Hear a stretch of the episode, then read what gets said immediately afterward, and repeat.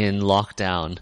Uh, I hope that the update on social distancing has brought some sense of relief to you. Um, I know for me personally, it definitely has. Uh, yesterday I was walking through Flagstaff Gardens and the gardens were just filled with, or the park was filled with activity. Um, I, I saw a couple people doing boxing drills. I'm not really sure if they're allowed to do that just yet. Um, there's also a group of like 20 dog walkers and I'm pretty sure they had message they, they seem to have known each other. Also i'm not sure if it's if that's legal as well. But um yeah it was just it, it was it was a relief just seeing um people out and about. Um, one kind of encouraging note was there was a patrol car that was driving through Flagstaff Gardens, and the, the police officer didn't seem to be issuing any tickets. So, um, yeah, it was just for me, just even seeing that um, brought a sense of um, just hope and so I hope that the new social distancing rules have uh, brought relief to you and that you're able to uh, kind of go back into some sort of a normal routine in life or go back to a more normal routine of life.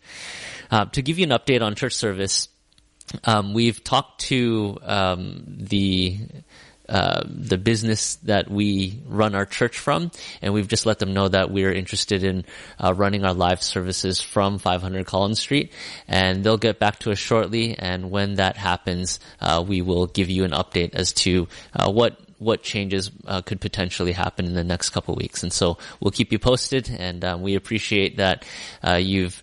Um, we, we appreciate your patience and we appreciate you um, being a part of our church and engaging with us as we go through this very unique time in um, in, in in life in history, I guess.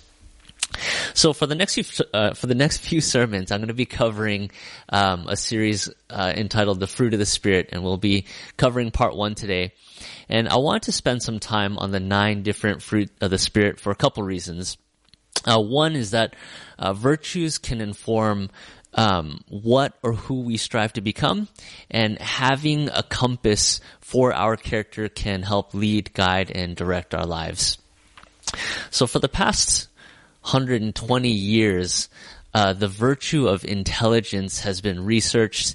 Uh, academics have created standardized IQ tests, and they've created educational programs to enhance intelligence in young people.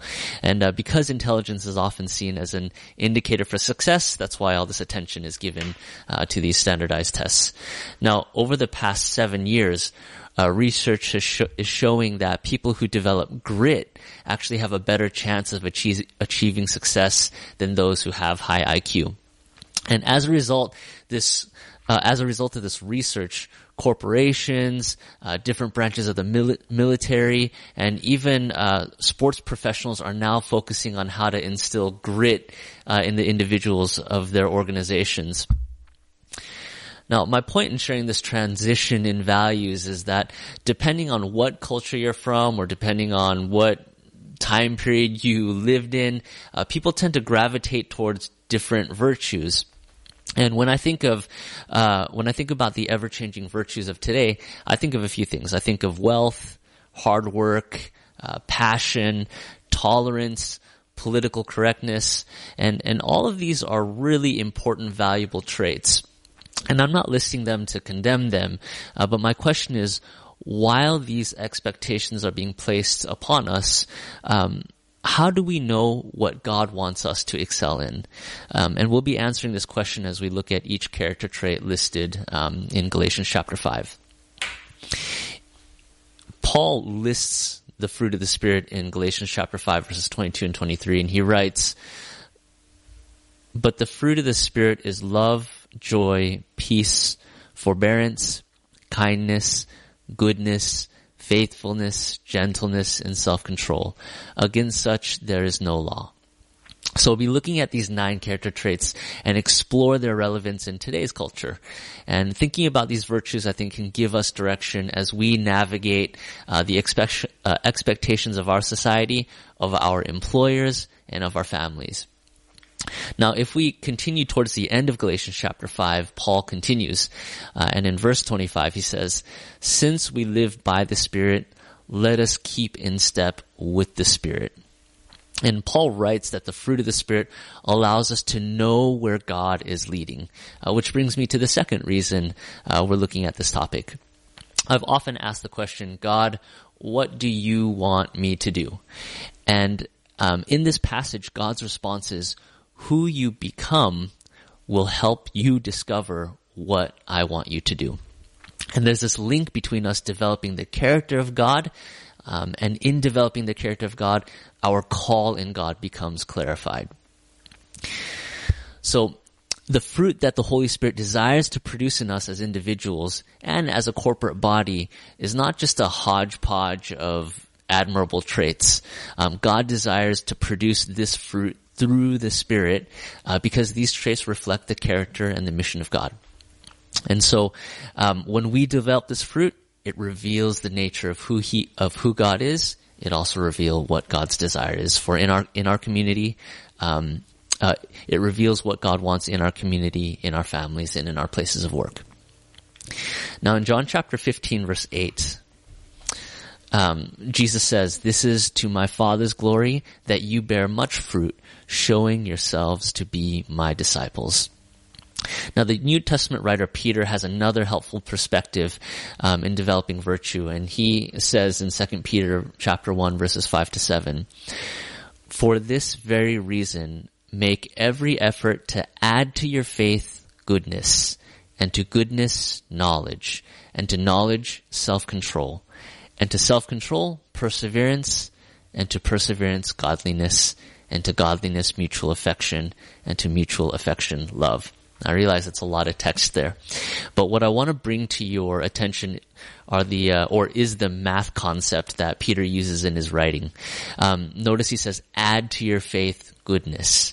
And then right after that he says, add to your goodness knowledge. And the list continues on, and he says to add to all these valuable traits one after another, and the pinnacle of that building becomes uh, a virtue which he calls love.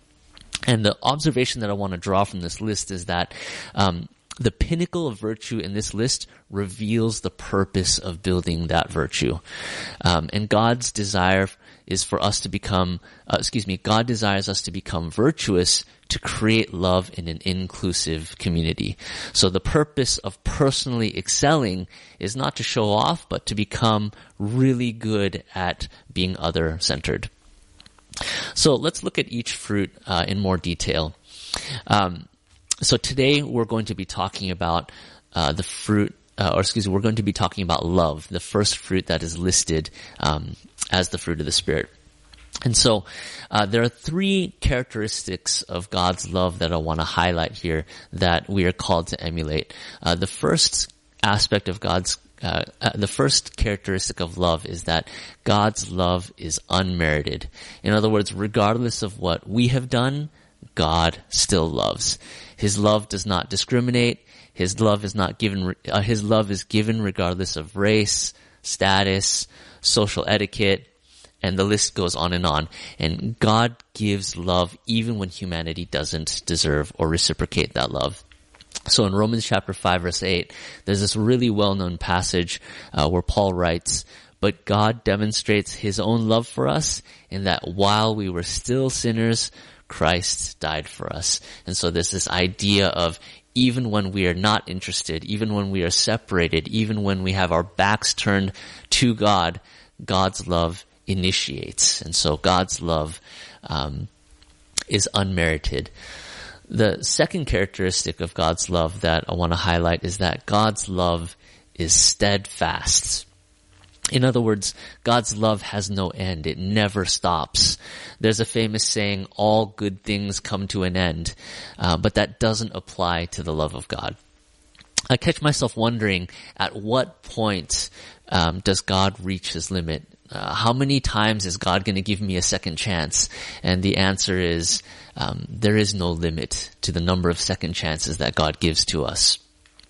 In Romans chapter 8 verses 37 to 39, Paul continues writing saying, No, in all these things we are more than conquerors through him who loved us. For I am convinced that neither death nor life, neither angels nor demons, neither the present nor the future, nor any powers, neither height nor depth, or anything else in all creation will be able to separate us from the love of God that is in Christ Jesus our Lord. And if you spend a thoughtful moment looking at each of those extremes, um, that summary rings very true that literally nothing can separate us from the love of God. So, just in review, the three characteristics of God's love. God's love is unmerited. God's love is steadfast. And thirdly, God's love is a suffering love. God doesn't love from a distance. His love draws himself into the messiness of our lives. Uh, his love isn't simply given when convenient. Um, it requires personal sacrifice. Um, it would have been one thing for God to kind of wave his hand from heaven and just absolve all of our wrongdoings. Like, it's all good. Don't worry about it. Let's just move on. But that's not how it works when you look at the story of redemption or the story of salvation, you see Jesus leaving the comforts of heaven. Um, he lives alongside of humanity and allows his life to be taken and consumed by the selfishness of the world. God's love cannot be separated from suffering and sacrifice. And Isaiah 53 portrays Christ as a suffering savior. So in Isaiah chapter 53 verses 4 and 5, uh, there's this metaphor that's given, but it, it, it portrays Jesus in this way. It says, surely he took up our pain and bore our suffering, but he was pierced for our transgressions. He was crushed for our iniquities.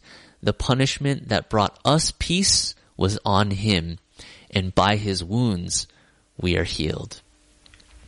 And so God is love and he loves us. And in turn, he then asks us to respond and love the community and those around us.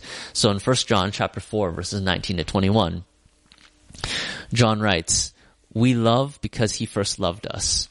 Whoever claims to love God, yet hates a brother or sister is a liar.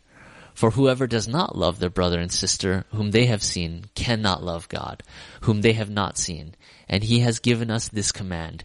Anyone who loves God must also love their brother and sister. Now, this isn't just a minor theme, theme in scripture. It uh, permeates the Old Testament and the New Testament. Here are a couple examples. Notice in the Old Testament, God told the Israelites to love their neighbors as themselves. And then in the New Testament, in Ephesians chapter 5, uh, he calls the followers of Jesus to love. And that's just repeated over and over and over again. And those are just two examples. So, the love of God teaches us how to accurately value ourselves and others. We live in a world where everything and everyone is given a value. We make purchases based on value. Uh, we want a good deal. Uh, when we seek employment, our employers or potential employers try to determine our value. What are you worth? What skills do you bring to the table? How much are you going to cost? And depending on our position and salary, we can then compare, uh, we can then uh, determine our value and then we can compare our value with those around us. Um, and that's, you know, society uh, defines and determines worth in that way. And so we live in a time when value can become incredibly arbitrary. There are a couple interesting statistics. Uh, I don't know if you know that on average, someone who is six feet tall earns $166,000 more over a span of 30 years than someone who is five foot five. And so our whole family is disadvantaged basically. And for those of you who are six foot tall and higher, like you've got, well, no, that's not true, but we're happy for you. Did you know on average in Australia, women get paid 14% less than men? In the healthcare and social services, the statistic is that on average, men get paid 22% more than women. And I know in these discussions, questions always arise. Uh, what if women are not as qualified as men? And what if there are more female nurses than male doctors? Um, if you're curious, um, the Australian government has a workplace gender equality agency. Uh, the website is here for those of you who are interested. And I'm not really here to debate. Um, I, am not trying to make this a political thing, but more just um, yeah, I assume that if everything was fair, the government, there wouldn't be a need for the government to form an equality agency. But my point here is that value is often subjective and random.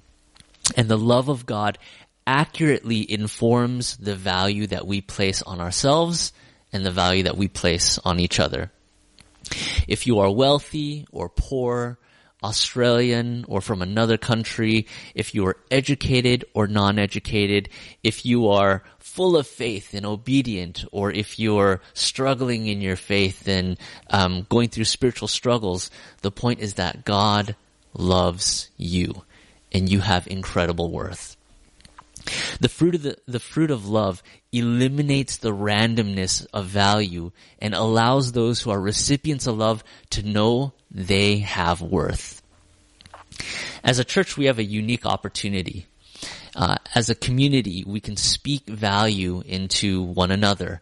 Um, and value is often determined when other people agree that something or someone has worth. And as a church community, when we share with one another how we feel about each other, uh, when we express gratitude or appreciation for something that someone has said or done, it develops an awareness of value in the heart of the hearer. I encourage you to send a text or call someone and tell them how much they mean to you. If words of affirmation is not your cup of tea, try to act kind or send a gift. Uh, give someone some quality time. At the end of last term, uh, Micah received a medal for the most improved chess player in the school. Both Jinha and I told everybody um, that we could think of. Uh, Jinha and I told everyone that we could think of of Micah's accomplishments, and it's kind of funny because he just walked into the room, so he's hearing me share this story. And I could tell that Micah felt affirmed and competent in his chess playing. And there was about a one week period where uh, Micah was just playing incredible chess. Like he was a six year old who had learned how to play chess less than a year ago and he was like correcting my moves. He was like, dad, that's not a good move. You shouldn't put it there. it was as if there was this potential in Micah's brain that kind of unlocked. Um, and when he realized I'm good at this, he just his his chess competency skyrocketed. Now, as a 36 year old who enjoys chess, this is so funny because we're trying to shoot him out of the room and he keeps, he keeps crawling back on the floor like he's trying to be out of our line of sight. Micah, you want to say hello? Hello, everybody. so as a 36 year old who enjoys chess, I stopped holding back. Like, I made a decision, I'm not gonna lose to my six year old son. And for the next few games, um, I beat him pretty bad. And, uh, my insecurity ended up deflating Micah's confidence. And for a bit, he played just way worse than he was playing. And I just saw how taking value away from somebody stifled potential. But I also saw how adding value and confidence and love had the power to unlock this incredible potential. And my hope and prayer for you and for us as a church is that we can realize our value and may the people around us realize their value through us. May God bless you as you seek God, seek His Spirit, and sense His love for you. God bless you.